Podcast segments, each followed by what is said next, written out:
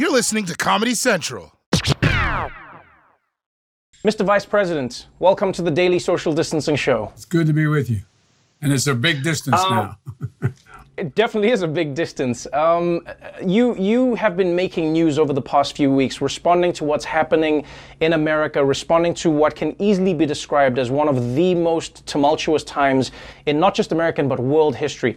I want to talk a little bit about the op-ed that you put out today. Talk me through how you would plan to undo systemic oppression, how you would plan to undo systemic racism, and and, and how you think you'll address the needs of the African American community. Well, first of all, uh, it's going to take time. Uh, you know, Donald Trump didn't invent racism, but he sure has promoted it. And it's systemic, has been real. The disparities in the country, especially in the economy right now, the combination, there's a there's just an awful combination. COVID 19, unemployment, systemic racism, and what's happening in terms of the way in which the, the George Floyd's uh, death took place. I mean, you know, I think about it when I was a kid, what really changed and sparked the civil rights movement as a kid, that I was just involved in it, no great shake, just a high school, college student, was that television was around. And television came along when they saw what Bull Connor was doing in Birmingham, Alabama. People went, Whoa, I didn't know that really happened in America. Right. And then now, today, everybody, not only should cops be wearing uh, body cams, everybody has a body cam, everybody has a cell phone.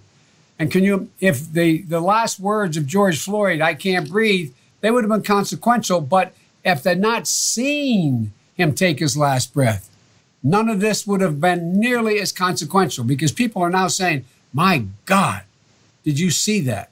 And it's one of those inflection points. It really does feel like an inflection point, and it is a difficult one for many Americans to navigate because most Americans agree that there is a problem in policing between police and the black community and even many poor white communities. This is something that we know when we look at interactions between the police and American people. You have come out in favor of police reform you know but what what does that actually mean because some people think that you cannot reform an institution that is fundamentally uh, rotten in the core Well, I don't think it's rotten in the core, and I don't think all cops are bad cops. But I think what look, ninety percent of all the funding for police comes from local taxpayers. So the federal government under our system cannot, other than taking a civil rights action, say they do A, B, C, and D. But what we can do is we can make sure that we insist on certain fundamental changes take place now including giving, making sure there's sensitivity training, making sure that all of cops' uh, past grievances, or excuse me, uh, transgressions are all made public. Because we can say, if you don't, we are not going to provide the federal funding that we provide for you through what they call Byrne grants and cop grants. And so we can, I think, now impact on significantly the desire of many police departments as well to fundamentally change the way they police. you know many activists and organizers have come out saying there have been repeated attempts to reform many police departments. Were it not for civilian cameras we wouldn't know the truth oftentimes. I mean we've seen three instances in the past few weeks of major police departments being contradicted by video evidence that comes out. So some would say to you, um, uh, Mr. Vice President, if you were to become president, do you think that there would be a world where defunding the police would be the solution and getting getting some of these responsibilities away from police forces? You know, police in schools, police handling mental illness, police handling homelessness, etc. Well, I think there are a lot of changes they can take place, period, without having to defund police completely. Here's what I think's happened. You have well over 80% of the American people going, whoa, I didn't know this. I didn't know this was happening. I don't believe peace should be defunded, but I think the conditions should be placed upon them where departments are having to take significant reforms relating to the, mm-hmm. we should set up a national use of force standard. If they don't sign on to it, then in fact they don't get any of the federal money. In addition, that they have to demonstrate that they release all the data that relates to misconduct by police. That all has to be sent to the Justice Department. If they don't send it to the Justice Department nationally, they don't get funding. But and as it, as it relates to, for example, um, mental illness and homelessness and drug abuse and the like, many changes we can make. But the I, for example, my daughter is a social worker. She has her master's in social work. The idea that she's going to respond by herself to a 911 call that says that someone is overdosing or someone has a mental problem and they're acting out, the idea of going by themselves is not rational to expect. Conversely, cops shouldn't go alone. The cops should go with with people who are mental health experts. Do you not think, though, there's an opportunity to have somebody that's not a policeman? Because you know the, the old adage, um, if you if you are a hammer, then everything is a nail, and so uh, you not think there's an opportunity to have people who are not even police in these environments who are trained and specialized? I mean, at mental institutions, for instance, you know, it's not police who are helping these people. It's people who are trained in diffusing these situations. No, what they are, though, they also use force in those mental institutions when someone's out of hand. They put them in mm-hmm. straitjackets. They put them in circumstances where they have big guys come in and hold somebody down. It's not just someone walking in and saying, "Look, here you got to calm down now. I know how to deal with you. This is what." It, it, it, it's not that simple, but that should be the objective. So we should put the police second in those circumstances and not first. For example, we should change the way in which we deal with all drug abuse. Nobody should be going to jail for the use of drugs. They should be going to mandatory rehabilitation.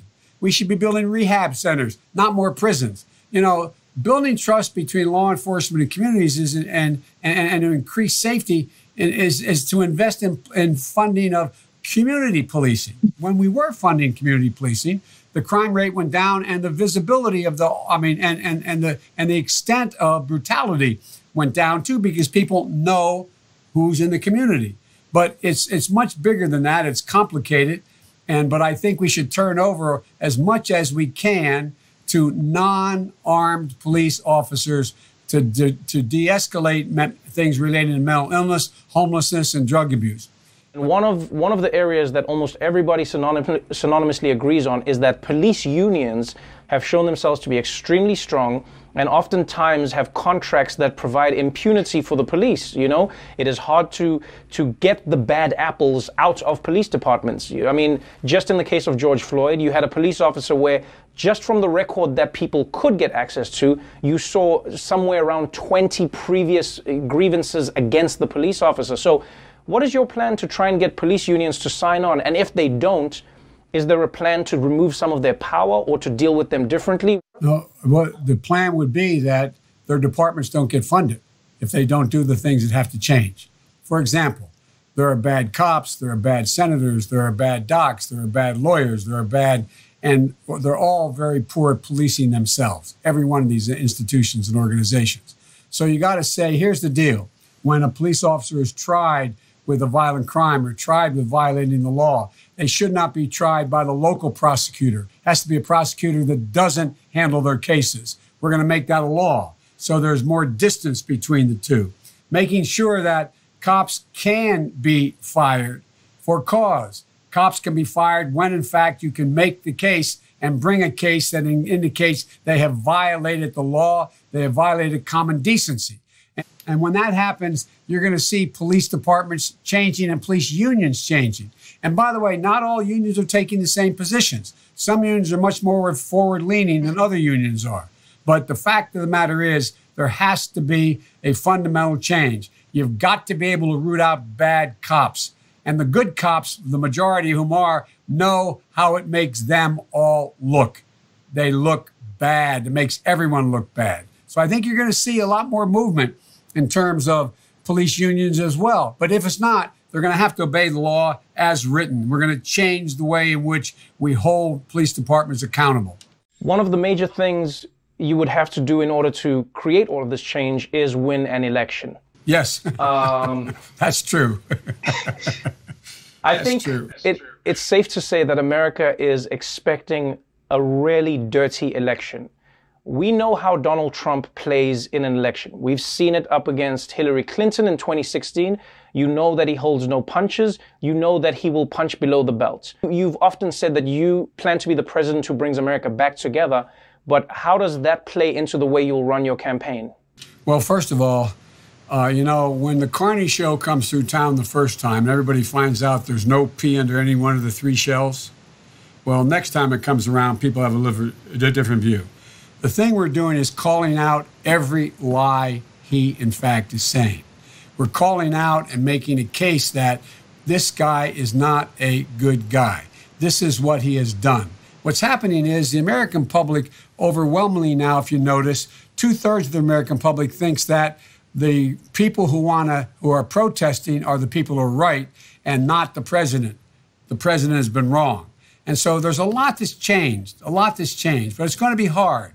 And he's going to get very personal and say things about me, my family, my children, everything that are simply not true. But the good news is the bad news. The good news is the people know me and they know me warts and all. The bad news is they know me. And so he's not going to be able to make things stick that aren't already real weaknesses on my part. And I have weaknesses for real. What do you think some of those weaknesses are? Well, I'm not going to advertise. No, but one of the weaknesses are because I always say what I think. No one ever, no one ever has suggested that I don't mean what I say. Sometimes I That's say true. all that I mean, and that gets me in trouble. And sometimes it does. I, I get it. And my old stuttering days occasionally come back, and I find myself uh, just to talk, to, you know, to, talk, talking like that. And so, you know, I sometimes make political gaffes. But you know the old expression, a gaffe in Washington is a politician telling the truth. The America's place in the world has been damaged significantly. The next mm-hmm. president is going to inherit a world in disarray, number one. Number two, at home, we are a divided nation in a consequential way. I've spent my whole career, and the one thing people give me credit and blame for is bringing this, both sides together, coming up with principled compromise. And so the two things, the reason I'm running, both those issues tend to be in my wheelhouse. Doesn't mean I'm going to get them right. I'm going to make mistakes. I'm going to make serious mistakes. But the point is, I take responsibility for the mistakes. Let me then ask you this.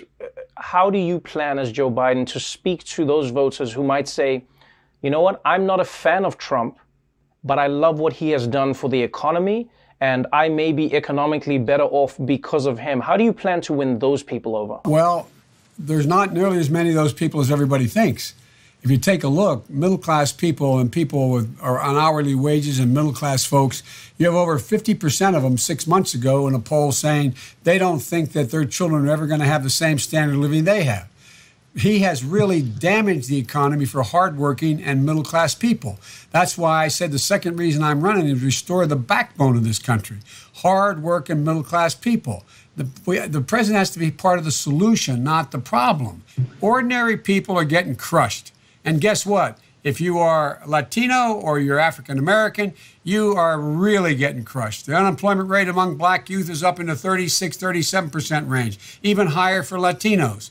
Everybody's beginning to understand the way we treat people is simply not right. As president, would you then continue being the Biden who's not afraid to tell it like it is and address those issues specifically within those communities? Because oftentimes it feels like politicians run on these ideas, but then when they get into power, they say, oh, we're going to fix things for everybody. But the truth is, America has a legacy of oppressing certain people, specifically black people, and it feels like those issues and those areas need to be addressed in a very specific way as opposed to in a general way. Are you going to be willing to do that Yes, I and am. face some of the backlash that comes with it? By the way, yes, and I tell you what, one of the things I've done and I've been known for in my state is I not only I don't address those issues just to the African American community. I go to the business community and make the case to the business community. I mm-hmm. think people you got to make the case to the people who in fact are the reluctant to pay their taxes to do these things and say, "Tell me, are you going to be better off?"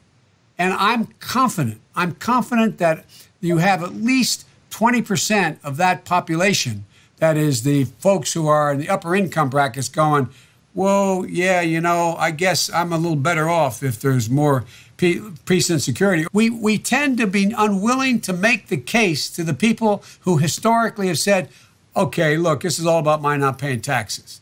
You can't build a wall high enough around your home you keep pollution out. You can't build a wall high enough around your home to keep peace in the neighborhood. You can't build a wall high enough around your home to see to it that you have a safe place to move around the country. I mean, it just, and I think we got to make the case to the very people who say they're opposed. And the last point I'll make is, you know, the people who voted for Trump out of frustration, high school educated people who are busting their neck, they're the neighborhoods I come from. That's where I come from in Scranton, Pennsylvania, and Claymont, Delaware. The people I grew up with. In fact, they, in fact, understand And I think they know, I think they know me. That's why I think the polling data is demonstrating that they know I will do what I say and respect them. You may have respect and you may have people coming out in many places to vote for you. But as we saw in Georgia just yesterday, if those people's votes aren't counted and if those people don't get the opportunity to vote, then your entire campaign may be moot. So, what is the plan up until November to make sure that people can vote, to make sure that everyone, whether it's Republican or Democrat, black or white, has the opportunity to vote without being in a line that's six hours long? It's my greatest concern, my single greatest concern. This president's going to try to steal this election. This is a guy who said that all mail in ballots are fraudulent, direct, voting by mail while he sits behind the desk in the Oval Office and writes his mail in ballot to vote in the primary. This is a guy you have 23, I believe it is, states have passed over, over uh, 82 pieces of legislation making it harder for people to vote. Harder. That's why we're putting together a major initiative of lawyers to go out and make sure that we're in every single district in the country to patrol this. We need, if I'm president, they, and this is what their worries. If I'm president, we're going to have same day registration. The report was in Pennsylvania, they were still counting votes. We may not know, quote, this is the, the, the, sort of implicit threat. We might not know who won Pennsylvania in a general election until a month after the election. Wow. What, what do you think that this is about with Trump? This is a man. Do, do you do you worry then? Let me let me ask you this, and I know this is a strange question to ask an American politician, maybe easier around the world, but have you ever considered what would happen if the election result came out as you being the winner and Trump refused to leave? Yes, I have. And I was so damn proud. You have four chiefs of staff coming out and ripping the skin off of Trump. And you have so many rank and file military personnel saying, Whoa, we're not a military state. This is not who we are. I promise you, I'm absolutely convinced they will escort him from the White House in a, in a, with great dispatch. There are many people who have taken to the streets now. There are many black people, but there are many white people marching with them. There are many young people who say, we need a revolution. We need to see a change in this country. I know as Joe Biden, you've often pitched, your, pitched yourself as the person who is going to bring the people together and the person who's going to transform things as opposed to just a revolution. What is your pitch to them? What is your pitch to that, to that um, Bernie voter? What is your pitch to that voter who says, Joe Biden, I'm crushed by college debt. I need to see the world change. I haven't seen enough change, and I don't understand why I should vote for you. When announced, all of a sudden, I was the front runner. And the expectation was Joe Biden, former vice president, feels like he's entitled. He's the front runner. Let's take him down. And so we spent a better part of a year with a target on my back.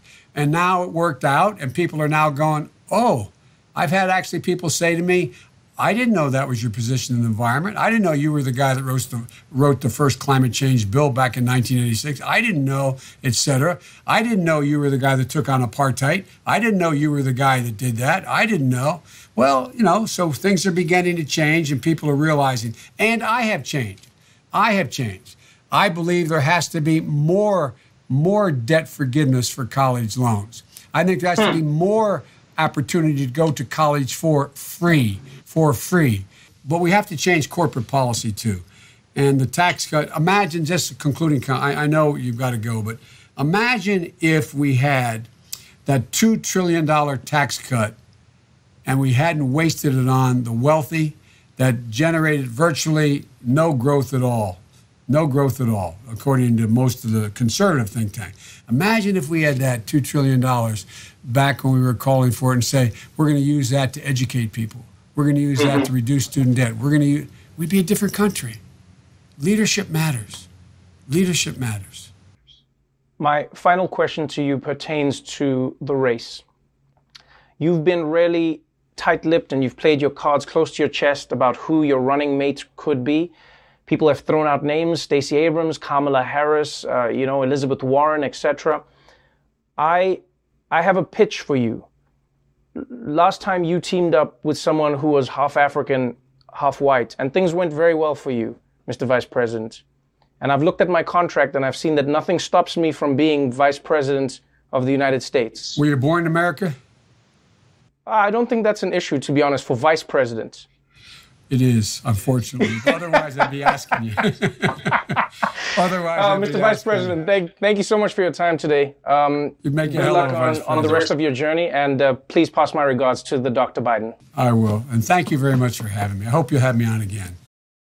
The Daily Show with Trevor Noah, Ears Edition. Watch The Daily Show weeknights at 11, 10 Central on Comedy Central and the Comedy Central app. Watch full episodes and videos at thedailyshow.com. Follow us on Facebook, Twitter, and Instagram, and subscribe to The Daily Show on YouTube for exclusive content and more. This has been a Comedy Central podcast.